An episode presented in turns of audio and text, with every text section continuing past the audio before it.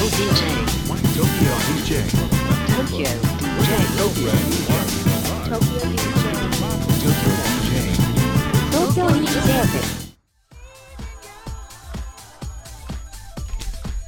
うもこんにちは。東京 DJ 部のキットカットと平明です。よろしくおよ願いします。ろしくお願いします東京 DJ ブレディオはクラブミュージックにとどまらず音楽と人との接点を増やし DJ カルチャーの理解を皆さんに深めていただくことを目的に活動しています。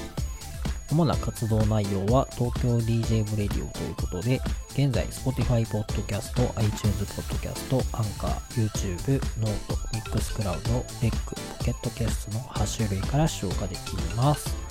また番組では絶賛お便り大募集中です。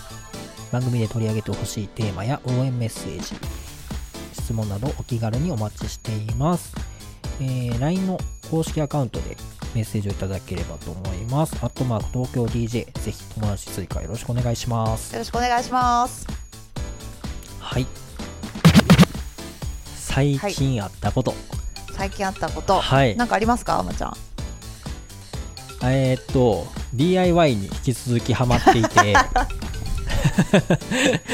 あの、テレビをかける壁を作るっていうのは終えて、はい。テレビも買ったんですよ。おテレビ買ったんですはい。テレビをね、壁に取り付けるっていうところまでいよいよ。行ってはい。で机もなんかニス木の板にニス塗ってめっちゃ研いでとかで結構ちゃんとやったんですよ。うん。出来上がって満足してなんかその壁の横にエアコンあるんですよ。で、はい。エアコン、まあ、白のエアコンなんですけどなんか黄ばんできてて。おおで真っ白だったのに黄ばんできてちょっと嫌やなと思って、はい。っと DIY 精神がちょっと僕もうなんかもう高まってきて うんなんか塗ろうと思って色を。お。でまあ賃貸なんで剥がせる塗料みたいなゴムラバースプレーっていうのがあって、へえ塗ってあのゴムみたいにビヨンって最後剥がせるってやつなんですよ、でそれをこう壁全部こうマスキングしてすごいですシねってやったんですよ。で黒に塗ったんですよ。そのスプレーが黒やったんですよ。はい。で黒に引き締まっていいかなと思ってやったらですね、めっちゃダサなって。白い壁にあの黒のあの真っ黒のエアコンになったんですけど、い。なんか上の方にあるじゃないですかエアコンって。はい。上に黒いでかい塊があると圧迫感があるんですよ。あだからエアコンって白いんだって思うそうなんですよ。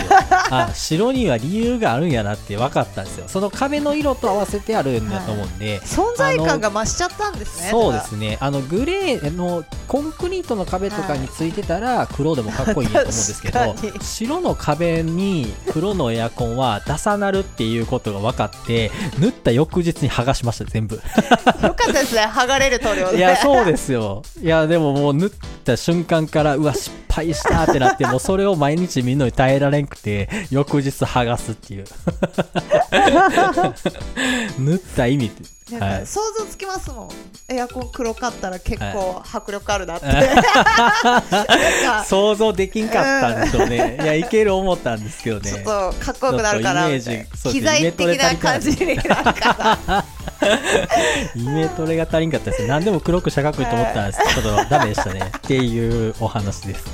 いやはい面白いですね、い。や DIY、はい。おうち時間だいぶ充実してるじゃないですかそうですね。はいなんか結構やってますね。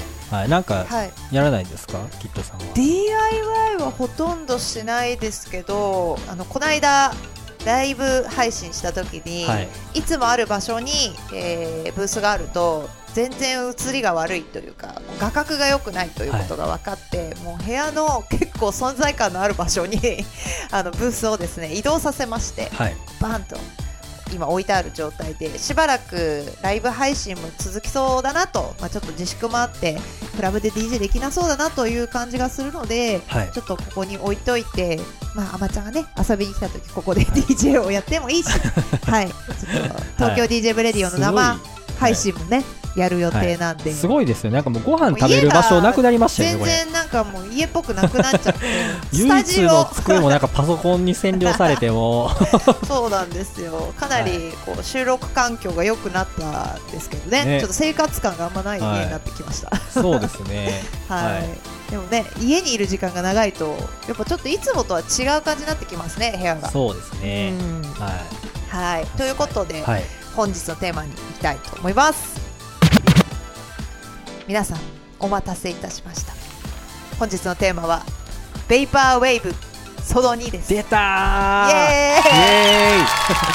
ついに来ましたね。なんかもう待っキットてた方さんがすごい笑顔なんですよ、はい、待ってた方多いんじゃないかと 勝手に思っておりますが。結構前でしたよねやったのこれ。いつやろう？2ヶ月ぐらい前？もうちょっと前かな、結構前ですね。そうですね。はい。はいちょっとですねベイパーウェーブおさらいから始めさせていただきたいと思います。はい。ベイパーウェーブとは2010年代初頭にウェブ上の音楽コミュニティから生まれたジャンルです。過去にですね大量生産されて忘れ去られた人工物や技術への合衆消費資本主義や大衆文化1980年代のヤッピー文化ニューエイジへの批評や風刺として特徴づけられています。ベイパーウェーブは単なるジャンルではない。そのアプローチと考え方や姿勢は単に音楽だけに対するものではなく大衆文化に対するものなどであると。はい。ちょっとね音楽ジャンルなのに哲学的なまあ、カルチャーとそうですね、はい、一心同体というか。はい。はい。まあ、いろいろこう T シャツだったりとかはい。こうあのピンタレストとかでベイパーウェーブ検索するといろんなねはい。ちょっとヤシの木の画像があったりとか。ちょっとね一応定義があって、はい。こういうあの、まあ、イメージのものを、えーベイパーウェーブというジャンルですというふうには、えーされてはいるそうなんですけれども、はい。今ここに来てですね日本でも話題になっていまして、はい、この間ドミューンでもベイパーウェーブのジャンルでライブ配信をしていたりとか、はいあとは、えー書籍もね、えーベイパーウェーブのものが出ていたりとか、蒸気派はい、なんとかってやつそうですね、はい。私あれ T シャツも買っちゃったんですよ。え？ちょっとですね今、はい。本を持ってきたいと思いますので、はい。ちょっとあまちゃんの美声を聞いていてください、えー、ちょっと僕全然実はあの東京 DJ 部レイディオとかやってますけどね自分の声めっちゃ嫌いなんですよね。なんかなんやろうなこういう風に一人になるとすごい話すの何話そうってなりますね。はい。えちなみになんか皆さんはどうなんですかね？ベイパーウェーブのなんかこうカルチャーにどっぷりハマってる人とかいるんですかね？リスナーの方もしなんか好きですっていう人いたらぜひコメントお待ちしております。はい。はい、同志お待ちしております。はい、そしてですね、えー手に入れた本「新蒸気波要点ガイド」はい。これ2冊目なんですね。芯がついてるんですけど、はい。前回は蒸気波要点ガイドというものが出ていてはい。私メルカリで中古で手に入れたんですけどなんか改訂版だって書いてた割にははい。すんごいページ数が増えててー。情報も増えてますしはい。なんかカラーになってたりとかしてはい。もう全然良くなってるんですよ。なんですけど、まあ、2冊あって中身はちょっと似てはいるんですけど、はい。まあ、記念にあのファンなんで持ってますあほんがまですね。分厚くなってますね。そうなんですよ。もうちょっとなんかかはい。なんだろうな冊子みたいな薄い感じだったんですけど、はい。ちゃんとページ数で言うとはい。191ページもあって結構読み応えがある本になっています、はいはい、気になる方は「新蒸気波要点ガイドベイパーウェーブアーカイブス2009から2019」という本を Amazon とかで探していただけたらまだ売ってると思いますが、はい。はい、こちらをですね、まあ、ちょっと読んだりして私なりにちょっとご紹介したい曲を今日用意してきました。はい。はいベイパーウェーブはですねインターネット初のえー謎大きいジャンルということで、えーベイパーウェーブの前身ご存知ですか？またさらに前があるんですけど前身。エコジャムというジャンルがありましてアーティストのワン・オートリックス・ポイント・ネバーさんという方がいるんですが世界に転がっている音楽から自分の音楽を作っているだけですと言っていて2009年に Nobody Here を YouTube に投稿した経緯をこう話していたそうなんですね。はい。はい、YouTube で何かをシェアして人とつながる手段だった。当時自分はすごく孤独だった一人でコンピューターの前に座っていたし作品を公開するやり取りはあの頃の僕にとって時間を潰す手段であったのと同時に新しいこと何かしらの意味のあることをやり取りするという世界に向けて発した SOS みたいな行為だったと思う。ここれはですね、はいえー書籍に書いてありましたので、えー。引用させていただきましたが、えーそれがですね、まあ、SOS を発してたんですねこのアーティストさんが、結果的にこの曲がですね現在では90万回以上再生されると、うん。まあ、有名な方がねなんかやれば再生回数って絶対伸びるんですけど、はい。まあ、ちょっと誰ともかからない人じわがじわじわじわ来てなんかそうですね、うん。投稿したものシェアしたものがこんなに再生されてるという現象が起こっていました、ではですねこの「Nobody Here」という曲を聴いてみたいと思います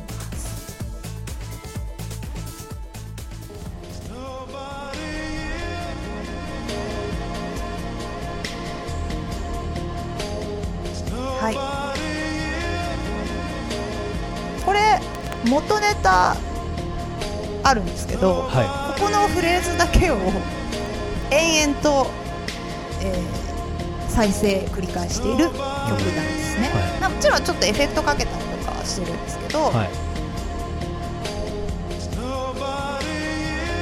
しかもこれすごいのがですね、はい。10時間バージョンです。よ これをこれずっとーっと10時間聞くんですか？かけられるとこうかけたい人もいたってことですよね要そうですね。ははい。でもなんかずーっとこう催眠術のようにこうこれずーっとこれです。でもこれってはい。音楽なのってなんかね、はい。不思議な感じしますよね。そうですね。はい。はい。まあこれちょっとループなんで元に戻したいと思うんですけど。はい。というであのこの「Nobody Here」という曲がきっかけでまあベイパーウェーブになっていくんですが、はい。ベイパーウェーブは本質的に作家性を排除しようとしている音楽なので成功したい衝動を抱いているアーティストには向いてないんですよ。うん。匿名性が高いんですね、うん。であとサンプリングしてますからはい。オリジナルでもないと。うんいうところがあって売れたいぜっていうアーティストはやらないと、うん。はい、でその作品のほとんどが SNS を通して広まりフリーダウンロードが多いのもその特徴。なんでお金になりにくいんですよ。で一般的にはあまり評価されない音楽。例えば、はい。おあの大型のデパートなどの商業施設でかかってる音楽とか、はい。コマーシャルのバックミュージックとかなんかそこの部分にですね異常なまでの執着を見せるジャンルと。はい。薄っぺらく捨てられゆく大量消費社会を彷彿させるイメージ。はい。はい、これのアンチなんで、なんかそうい。う売れたりとかするのも本望じゃないというか、そうなんですよね、ちょっとむ複雑な感じですよね。はい、なので初期のベイパーウェーブのアーティストとかはその後にこのベイパーウェーブを進化させた、えーそして売れてったアーティストのことを、まあ、あまりよく思ってないんですよね、うん。本来はそういうジャンルじゃないのにはなんか哲学わかってんのかみたいい、はい、な、はい、というところで初期の、まあ、メンバーの方々は今はあまり活動していないとうん、いうことが、まあ、理由なんですけれども、はい、本来のベイパーウェーブ的な手法にとらわれることなくヒップホップやハウスディスコ Synthwave などのうまみを巧みにブレンドした、えージャンルがどんどん増えていくということなんですね、細分化されていくということなので今日はですねそういったいろんなベイパーウェーブの曲を聴いてみようと思います。はい、はい。はい、こちらの曲はウォーターフロントのあウォーターフロントダイニングというアーティストのスイート甘いという曲です。はい、私この曲すごい好きなんですよ。なんか聞いたことある感じですね。はい。はい、これ原曲が元ネタがあるので元ネタもちょっとかけたいと思うんですけど、はい、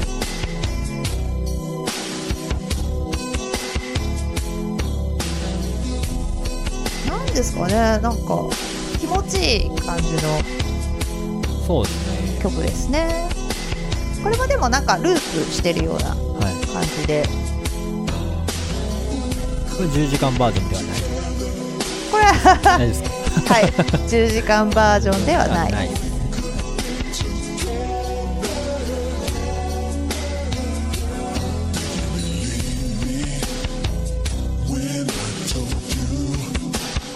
面白いのがこの曲のタイトルがですね「スイート甘い」日本語が入ってるんあですね。甘いっていうのも曲あのタイトルの中に含まれてるんです。ねはい。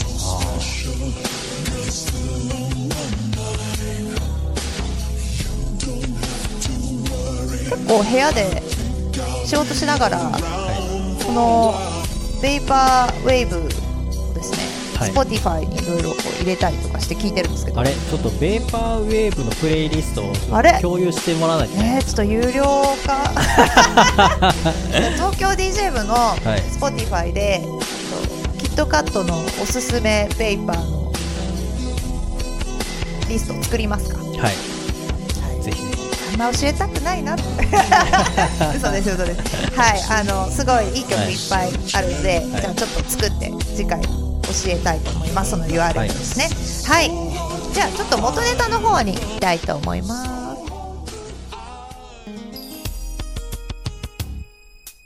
はい。The Wooten Brothers We Could Be Together という曲です。ひはい。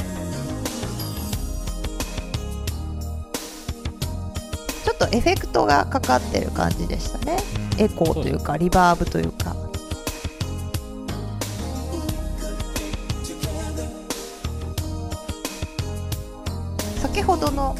ウォーターフロントはダイニングさんは元ネタが結構いいんですよ。ですごいいい曲をなんかベイパーウェーブに変えていて気になる方は掘り下げて検索してみるとたどり着けると思うんですけど。はい、ちょっとなんかこうキーを下げた感じにしてびっくりしたそうですね、はい。あの遅らせる手を法を結構ベイパーウェーブのアーティスト使っていてそうすると音程が下がるというか、はい。あの低くなってくるはいんですけどそういうのをなんかちょっとねあの手法として使ってます。ねはいこっちの方がもうちょっと早いですもんね。そうですね。次今日ですね。一番一押し私の、一押し。はいまあ、ちゃんと曲っぽくなっている。お。はい。ちょっとほんまね。ちゃんもえちょっとラウンジとかでかけれそうな。えはい。ドリームボーイ84というはい。アーティストのダイエットペプシという曲です。ダイエットペプシ。まあちょっとはあのね。い。大量消費社会へのは なんかいなんかあるんでしょうね。ダイエットペプシちょっとはい。本当か？みたいな。は体にいいのかみたいな。えー、曲ちゃんと曲ちゃんと曲可愛くないですか？そうですよね。はほらなんかおしゃれなサウンド入ってへてー。爽やかいはい。なダイエットペプシって言ってますよ。ねこれ CM で使われた曲なんですかね？ああかもしれない確かになんか結構口ずさんじゃいますね、これちょっとおばちゃん次回クラブとかでかけたらなんかえダイエットペプシって今言ったみたいなほんまですね。はい。でもこれ多分曲名分かってないと、い。なんかちゃんと聞き取れるか怪しい、あ確かに、はじゃあ次の曲いきたいと思います。またゲームやりますか？い、ゲームはねもう久しくやってないです。昔はやってましたけどね。プレステ2ぐらいまで RPG ゲームベイパーという、はい。はい音をですね RPG のゲームから持ってきてるベイパーベイです、こんなかっこいい曲あるんだと。えー、ほんまですね。こちらは、えー Equip というアーティストのエクイップメニュー。キャラクターカスタマイゼーション。なのでキャラクターを選ぶ時の音ですねどれにします？みたいなのあるじゃないですか、はい。その時にずーっとかかってる音なんだそうです。めちゃめちゃかっこよくないですかね。クオリティ高いですねなんか。さっきから。はそうなんですよ。進化系ベイパーは結構ね、い。おしゃれなんですね。ほんまですね。あとはずーっとループしてても苦じゃないっていうか。はい。はい、なんかこうデパートとかでずーっとかかり続ける音って、はい。飽きが来たりとか目立つ音を使っちゃうと、まあ、あの聞きづらいっていうのもあって、結構ベイパーベイブはこうお家で仕事してたりとかするはい。環境には向いてる、邪魔しない音楽だと思うんですよ。うん。なので作業用私は BGM そうそうそう。作業用 BGM にめっちゃおすすめで。すはいはい次に行きたいと思います。はい。これはあのアダルトベイパーと。はい。はい。名付けているんですけど。アダルトベイパー。はい、はい。ちょっとアンニュイな感じがかっこいいなと。うん。はい。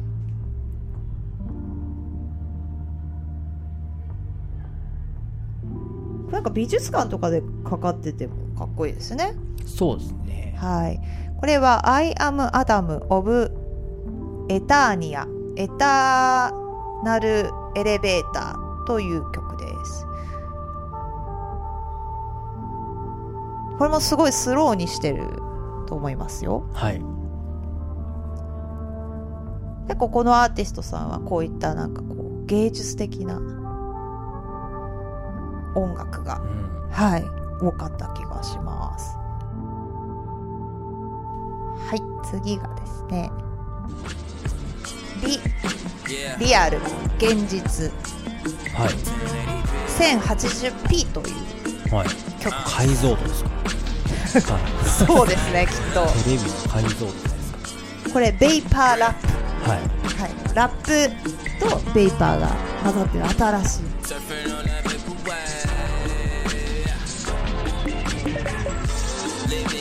なんかかっこよくないですかなんかかっこい。なんかいい感じでしょ？そうですね。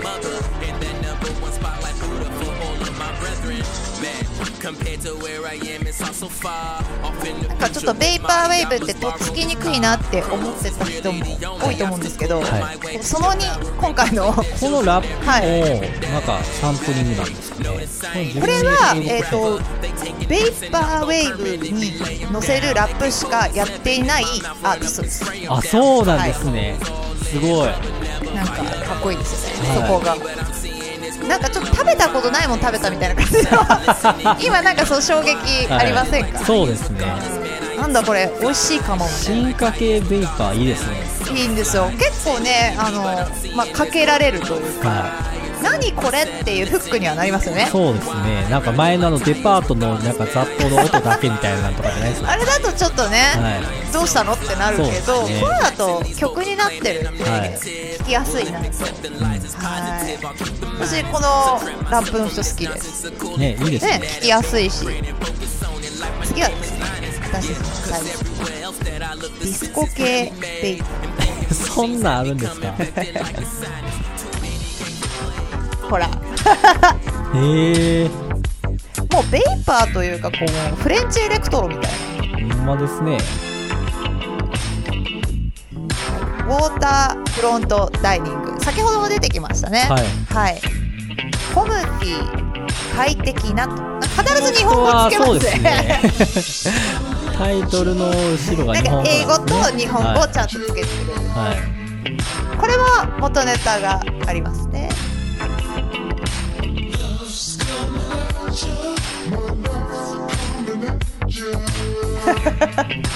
こう低い声が伸びる伸びる。知ってます元ネタ。ラブズカミンアットチャー。ですか？なんか聞いたことありますけど違うかえ元ネタがあるんですよね。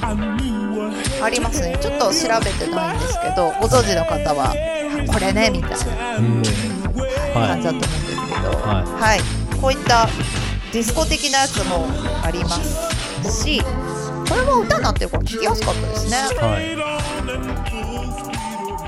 で次ですね。なんかこの音聞いたことありますね。ちょっとクラブっぽくなってきました2ステップみたいな感じになってるじゃないですか。ブランク・バンシーのティーン・プレグナンシー。は10代で妊娠しちゃったんですかね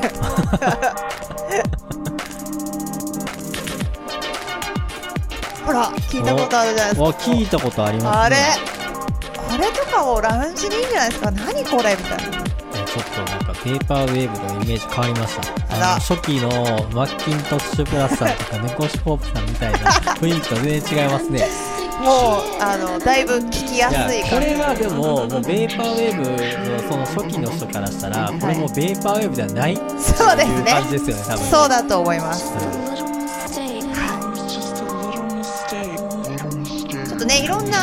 ジャンルにこう進化していったんですけどでもよりこう一般大衆には受け入れられやすいはい。はい。音にはなってきてるのかなと。やっぱずるいなって思うのがフックになる音を結構使ってるじゃないですか。そこがやっぱりちょっとなんか聞いたことあるってなって引き込まれていくジャンルですよね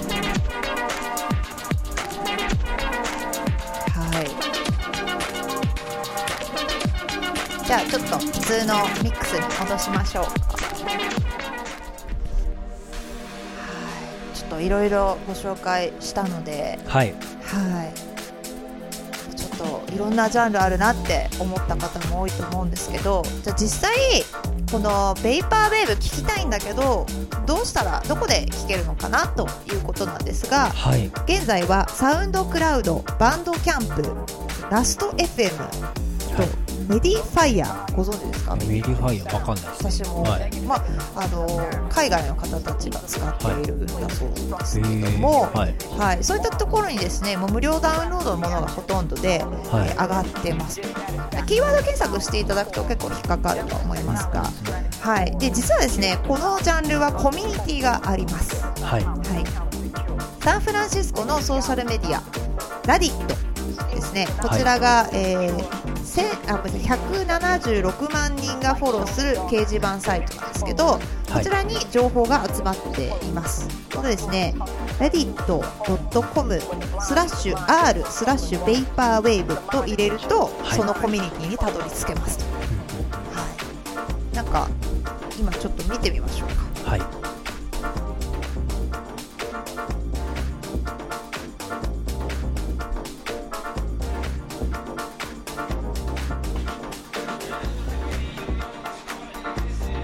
どんなこと書いてるんですか？ね、皆さん。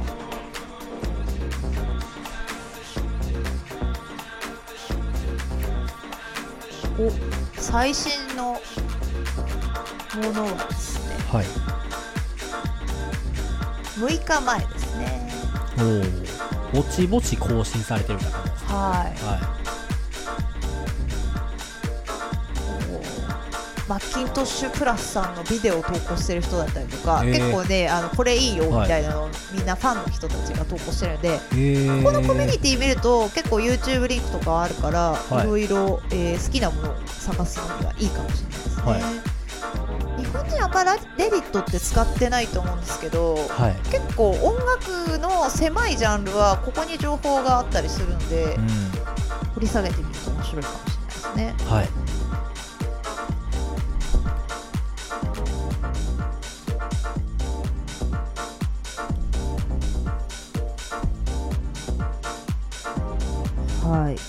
えー、Facebook にもベイパーウェーブコミュニティあります。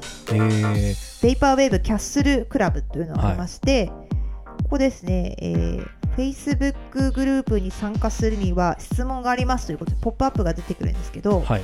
あなたにとってベイパーウェーブとは何ですかっていう問いがあるんですよ。えー。はい、それ面白いんでちょっと日本語訳してみたんですけど、はい。政治生命音楽のスタイル美的。人々が自分を表現する方法。日本経済崩壊の解説。はい。はい。どれだと思います？か日本経済言われてますよ。え どれかが正解なんですか？これはあはい。の選択になっています。あそうなんですね。はい、なのでこの中でこのグループに入る前にあなたはどう思ってるんですか？っていうことをアンケート取ってるんですよ、えーはい。はい。私はなんか僕はどうですか。日本政治生命ですね。ああそうなんですね。はい。日本経済の崩壊は気になりますね僕は。これかやっぱちょいちょい日本語入ってくるってそういうことだったんですね。はい、そうなんですよね。日本がか関係してんやろなっていうのと、あとバブルの崩壊の後っていうようなことも、なんか関係してるのかなと思いましたけどね。日本の CM だけをつないでそこにペーパーウェーブ載せてるアーティストも見かけました。あそれも昔流行ってたはい。CM、うん自分たちの親の世代の CM なんで私も見たことないんですけど、はい。バブル期とかの CM ですかね、あこんなの販売してたんだみたいなタイプライターなんかその世代です、はいちょっと文化が今とは違うので古い CM を見ていくと面白いなっていうふうに思いました、YouTube にもたまに載ってますもんね。そうですね。たまになんか僕見ますよ。古い CM なんか懐かしい80年代 CM とか。はい。そうですね。ソニーの CM がかっこよかったのでソニーの CM 集とかたまにあーウォークマン。あそうです。はい。まさに。あと YouTube チャンネルもあります。 Vapor Memory。Vapor Memory 2と。2, 2つチャンネルがありますが。サブチャンネルがあると。はい。はい。 Vapor Memory の方はチャンネル登録者数9万3200はい。 Vapor Memory 2の方は1万2100はい。ですね。はい。なんか全体的にどれもなんか微妙に少ない数字ですよね。このなんか流行ってない感じがいいんでしょうね。そうですね。世界的なカルチャーでこれっていうのは少ない方ですよね、どちらかというと。でもこの、えー、レディットの方ですね、はい。はいこちらの、えーベイパーウェーブコミュニティは178万人いますよ。何なんでしょうね。ここんだけいて YouTube そんだけしかいないですか、うん、YouTube よりも多分 YouTube はお披露目アーカイブを残す場所であって、このあのコミュニティ自体はレディットが一番盛り上がってるんだと思うんですよ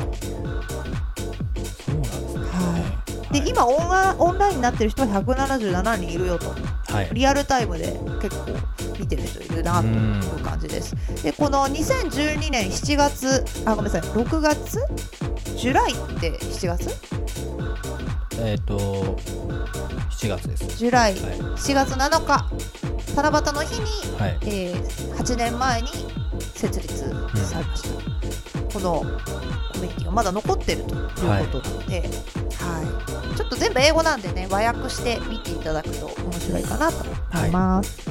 はい、そしてカタログはあるのという話なんですけど、はい。 Vaporwave Essentials Guide Ultra Edition。はいというものがえーネット上にあります。そして、えー有名なカタログとしてもう一つ、えーこれねアドレスをお伝えしてもちょっとラジオじゃ伝えきれないですよね。じゃあちょっとリンクを貼っときましょうかね、はい。カタログはですね。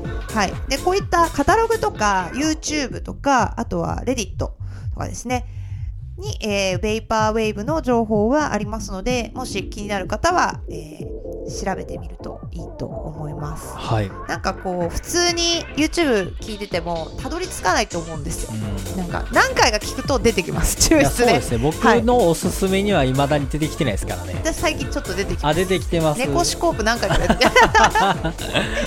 はい。はいということでね学習していただくと多分いろいろ抽出してくれるとは思いますが、はい。こちら側から探していくジャンルということもあって、はい。書籍も出てることですし、うん。はい、自分の好きなベイパーのジャンルを探すのも楽しみの一つだなと私は掘り下げて思いました。はいはい、ベイパーウェーブは日本でも人気なのということなんですけれども日本でも2012年9月頃から異質な音楽ジャンルとして認知され始め音楽メディアの ele-king や音楽ブログのハイハイウーピーあとライターの国分純平さんのブログなどで、えー紹介されていたそうですね。はい。で2018年の11月の2日からツアー Neo Gaia Phantasy というものが刊行されたりとかですね、はい。はい、2020年の2月13日にはですね、えー、ベイパーウェーブ蒸気波情報がワイドガイドがドミューにて放送されたうん。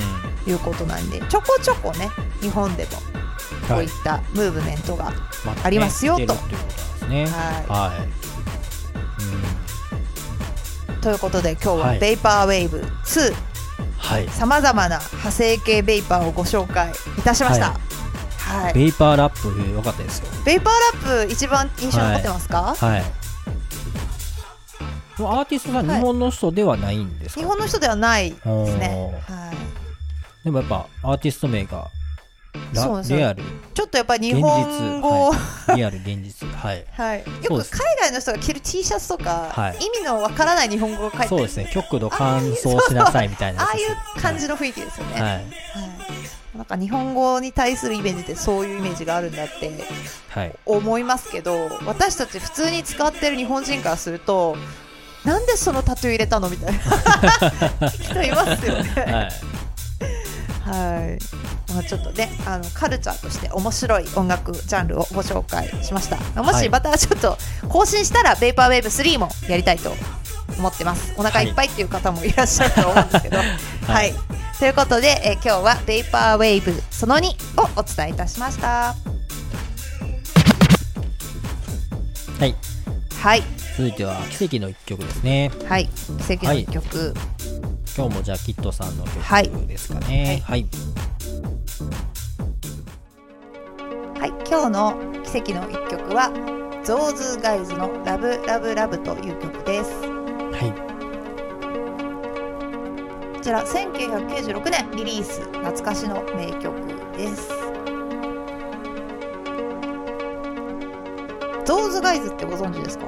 あ知らないんですよ結構はい90年代には人気があった US ハウスのアーティストなんですけど、えー、あ DJ スペインとかの？そうなんですよ。えーあ DJ スペンさんもメンバーで、うん。はい。は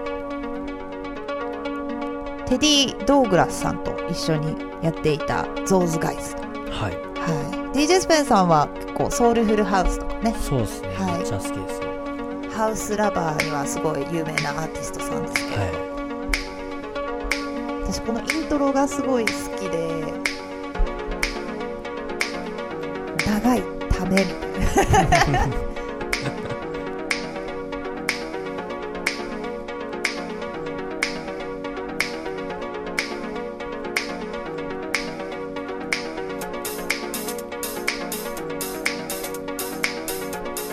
きなりなんか入ってくるんです。あそうなんですか。もうちょっとエコーかけたらベイパーになりそうですね。なりそうですね。もうちょっとね、はい。テンポ下げて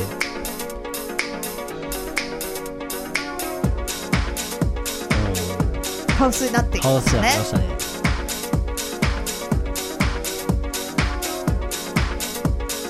なんか安心しますね。なんかハウス聞いた感じが久々に。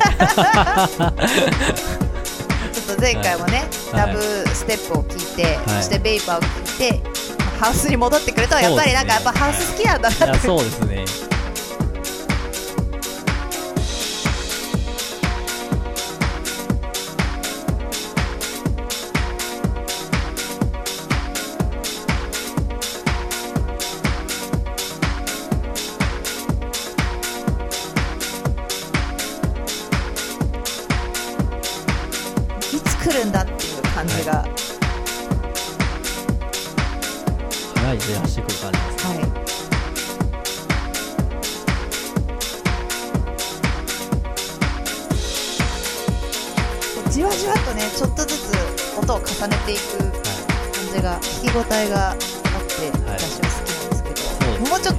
てもらいたい部分まで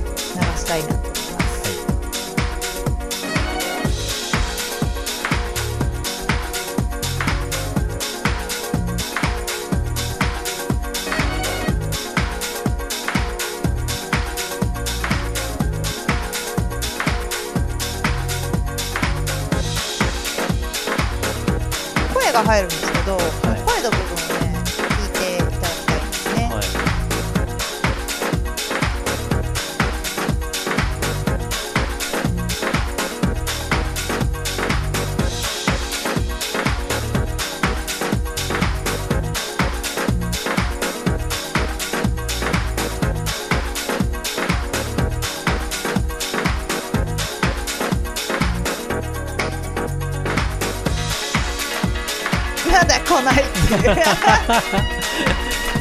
っとも早送りめちゃめちゃじらしてきますね。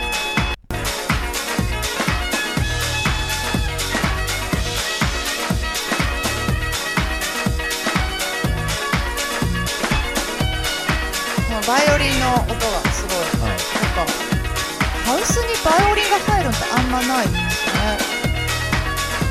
ね。そうですね。あはいこういう感じで「ラブラブラブ」という曲なので「ラブラブラブ」と歌ってるんですけどすごいなんかハッピーな曲なので、はい。私は最後とかにかけたいんですけど、ちょっと前のためが長いので どこからかけようかなみたいな。ちょっとね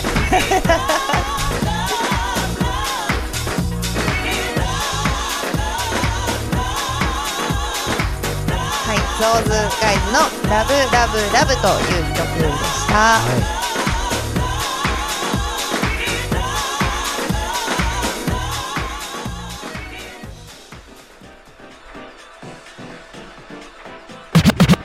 お便りのコーナーに行きたいと思います、はい。今日のお便りはありません。またしても。残念。はい、なんかね生放送とかやってちょっとこうね見てもらえたりしてちょっとこうそうですね。来るかなって露出も増えたんで来るかなって思ったんですけどね。はい。LINE 公式みんな ID じらしてきますねさっきの曲みたいな感じで、そうですね、気軽にメッセージいただけると嬉しいんですが、はい。送り方は LINE 公式 ID アット東京 DJ にメッセージをポコッと送っていただきますと。はい、はい。もっとお待ちしております。嬉しいです。よろしくお願いいたします、はい告知。はい。次回の生放送。はい、はい。5月の24日の21時半からスイッチで。はい、はい。やりますねままたまた。前回はい。はい。あ前回なんですか？いや前回コメントとかもらえて嬉しかったなと思って。そうですね。はい、なんか一緒にこう家にいるからあんまり人に会ってないじゃないですかでもなんか久しぶりにこう、まあ、友達もいたりとかして、はい。見たよとか初めて見ましたみたいな人っぽい人とかそうですね。なんかコミュニケーション取るって嬉しいなっはてい。純粋に思いました、そうですね。はい。あと最近あんまりこうあまちゃんとばっかり会ってて 他の人に全然会ってないなっていう感じがしたりとか、ね。はい。はい、すごいなんかややってよかったなって思ったので、はい。次回もそうまた、ねはい、はい。楽しい配信になればいいなと思ってます。はい。はい、一応開始時間21時半そうですね。はい。で、えー予定しておりますので、はい。よろしければその日は、はい。はい、ぜひ遊びに来ていただけると嬉しいです。はい。はい。東京 DJ 部レディオは現在番組のスポンサーを募集しています。また、リスナーによるお便りも LINE アカウントにて募集中です。番組で取り上げてほしいテーマや応援メッセージもお待ちしております。スポンサーは現在、チャックワゴンさんに来ていただいております。ありがとうございます。ありがとうございます東京 DJ 部のキットカットとえー、めいでした